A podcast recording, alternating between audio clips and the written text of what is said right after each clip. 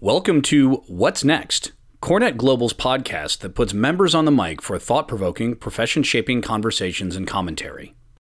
In this episode, Sharon Miller Trackman, Director of Sales and Marketing, Worldwide Environmental Services, discusses emergency preparedness. Are you ready? Good morning. Uh, my name is Peyton Johnson, and I'm with Savills in our Occupier Services Group. And it's my privilege to introduce Sharon Miller Trackman of WestNet. Um, they're a group of critical facilities specialists, and we all know all too well how important energy continuity and resilience are today. So I think that everyone here will find this presentation super relevant and resonant, and it's here it is for Sharon for emergency preparedness. Good. Good morning, everybody. So, as I said, I'm not a very serious person, so I have taken a little bit more of an entertaining spin on emergency preparedness. So, my first question anybody from Dallas? Did you find where, you know, and nobody? So, everybody was able to reach their families? Fires in California? Anybody know where anybody is? Big problem. So, that's what we're here to discuss is staying in contact. So, just a quick note about me, where I've been for the last two years, and I do recommend everybody taking a little break from their real world, like I got to do. And it's like being a kid at camp and doing recess all summer. But I went back to some bartending and I went back to being a substitute teacher. And what I learned was how invaluable my life was, that I just can't replace it. And I wanted to be prepared for anything that would come about. So, what we're going to do is talk a little about what you want to protect most in your world, and that's both work and at home. Okay, so hard question Has anybody been through a fire? Earthquake? Tornadoes? Okay, I've been through a hotel fire where seven people perished. And so I can only stress enough that you have to start thinking all the time because the unexpected will happen. So, how bad would a zombie apocalypse really be? The whole idea behind this is the zombies can be anything. It can be a pandemic, it can be race riots, it can be excessive looting, it can come in any way, shape, or form, and you want to know what's going on. This article was done by a doctor from the CDC who said it was very relevant for today because a pandemic would just escalate. The movie Contagion is a real good example of how quickly I'm holding this microphone. I hand it to you.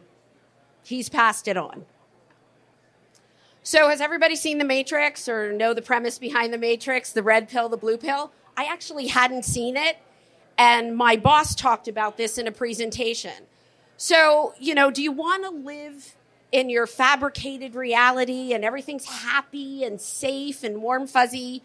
Or do you really want to just take off those rose colored glasses for a few minutes and think about the, the worst case scenario just so you're prepared? So, harsh reality versus blissful ignorance. I think I spent most of my life in blissful ignorance thinking it's just not going to happen to me. But things do happen, so I'm now aware and prepared. So, for based on the generation, you might remember this movie, The Day After. I remember being asked to watch it in a college class. Um, and it was done in, I believe, 1983. It was the most and still one of the highest rated television movies of its time. And it was about a nuclear war. And we were in kind of a, a very precarious situation with Russia at the time. And it talked a lot about how unprepared we were. And do you decide that you want to live through it or go down fighting? And it's made me start to realize as I was preparing for this is the end of the world the end of humanity or the end of humanity as we know it? So when you think about the word apocalypse, it's really change. It's not the total destruction of the world, but our world will be very different. Looting, shortage of water, shortage of supplies, human nature will change.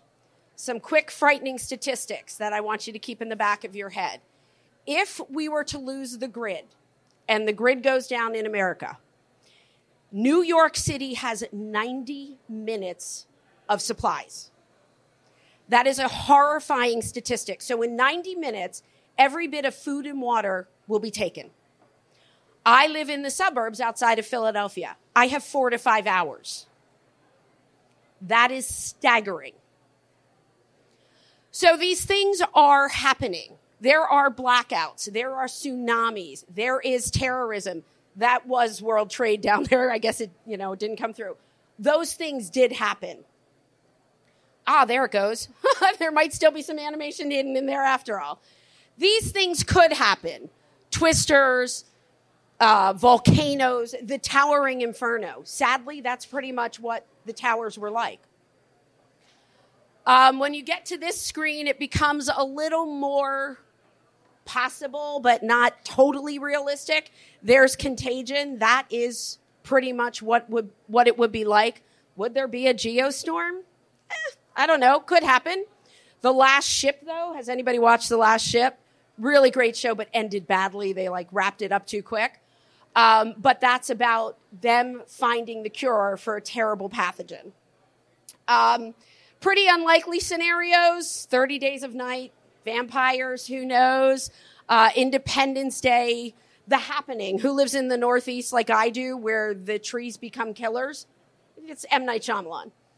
Um, but these are some things I think you should take note of. Uh, the book, One Second After, and there's a series, One Year After, in the final day. When I started at my job, I was asked to read it. I suggest you get the series of books. It is a frightening, realistic view of what will happen. Another staggering thought there are three waves of death if the power goes out.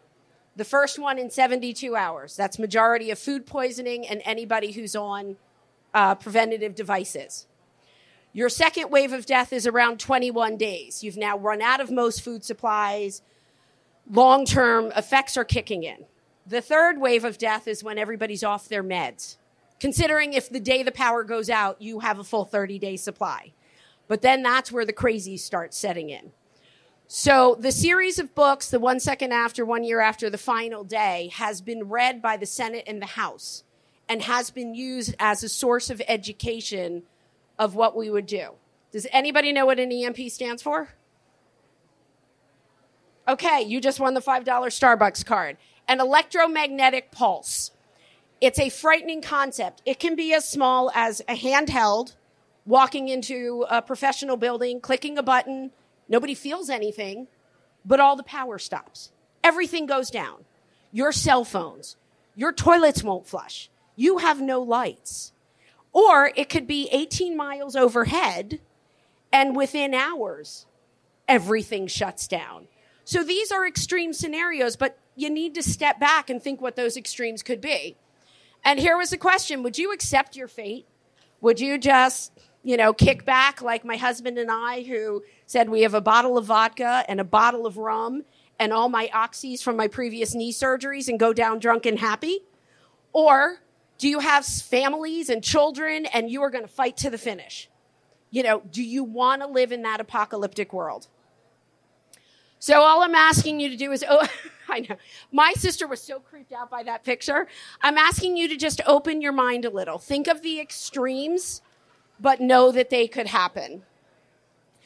The reality is, our tomorrow could look very much like yesterday.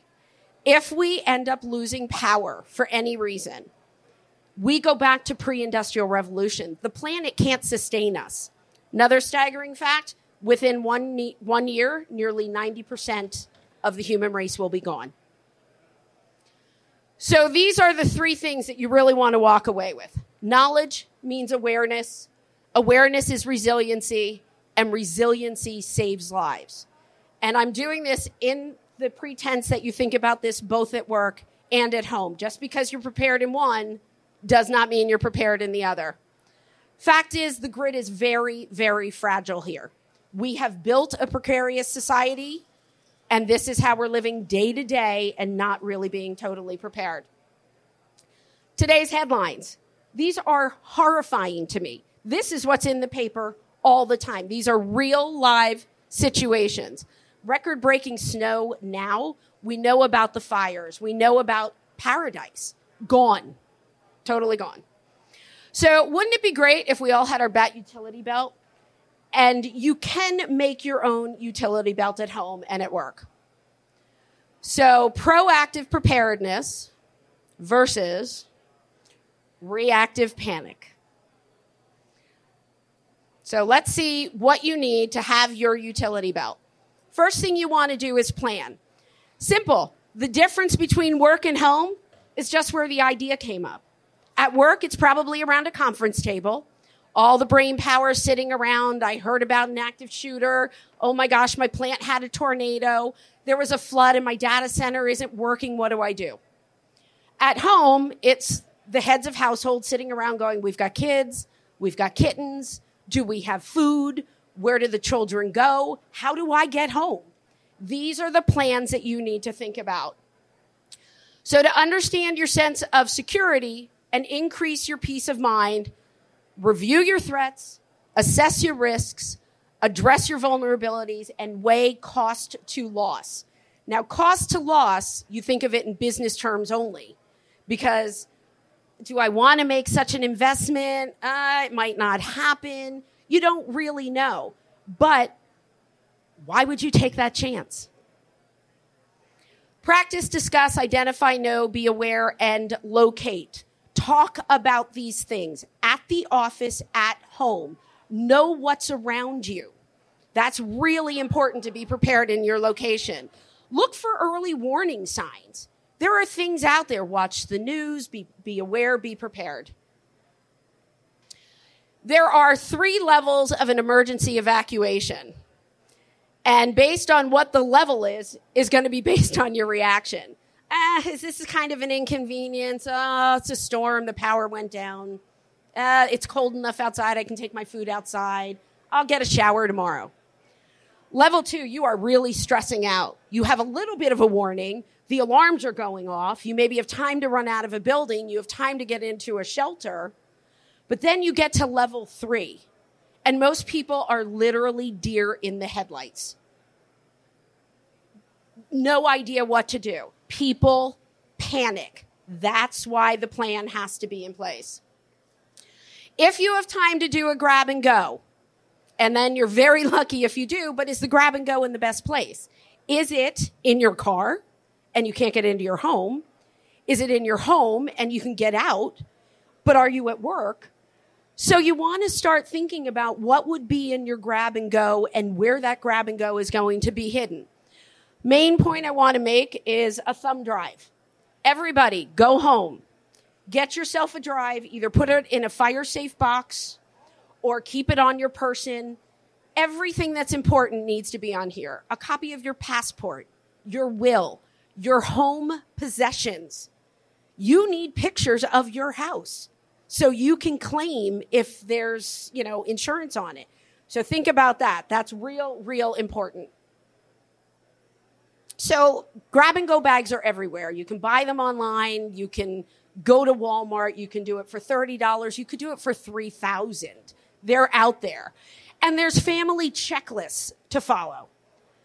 Just like in the office, there's disaster preparedness checklists easy enough to follow. Go online. Red Cross, government, they all have them out there. This isn't rocket science, um, but we don't think about it. Again, bug out bags, water filters, emergency food, a crank radio. They're all there, and you want to keep them in your house, keep them in your car, keep them under your desk. For one thing, if I'm wearing heels at work, there's always a pair of sneakers in my car. I never leave my house or my office without a full water bottle. There is a blanket and there is a collection of plastic bags if it's cold. Because, boy, I'll tell you, when I was out of power for five and a half days last year, I wore garbage bags under my clothes. And it retains the heat. It was the only thing I could do to stay warm. Survival foods come pre made kits, power bars, peanut butter, cashew butter, um, some sodas one of the things that I do now, again, is we keep a two week supply in my house. We're not into the guns and the weapons and everything. We just want to be able to make a fair choice. But what we do is you want to be able to rotate your food out. So what we do is this year for the holidays, all of our food will be donated because everything's dated 2021. but still once a year you want to recirculate that. So it's a good way of doing something good for someone else and paying it forward. So just a, a takeaway. There are solar cookers. I really didn't know that. Pretty cool. So you can keep your food going. You know, we have an electric grill. That's not going to do me much good if there's no power. Um, solar chargers. This is what the prize is. So a solar charger like this. This is five full charges. Cell phone to computer. Keep it hanging off the back of your backpack. It'll always stay go. It will always go. You can't fully charge it solar, but it'll keep you going. One of you will walk away with that tonight, today, now. Um, this morning, emergency vehicle kit. You can find those at AAA's and you know any kind of auto place. Always good to keep that in the back of your car.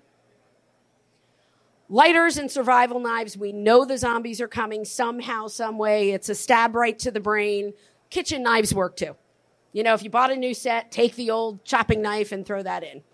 Great. Um, lighters, matches. Check those also once a year. The matches should be in plastic baggies, and the lighters you always want to check and make sure they work. You can buy them, you know, the dollar store packets.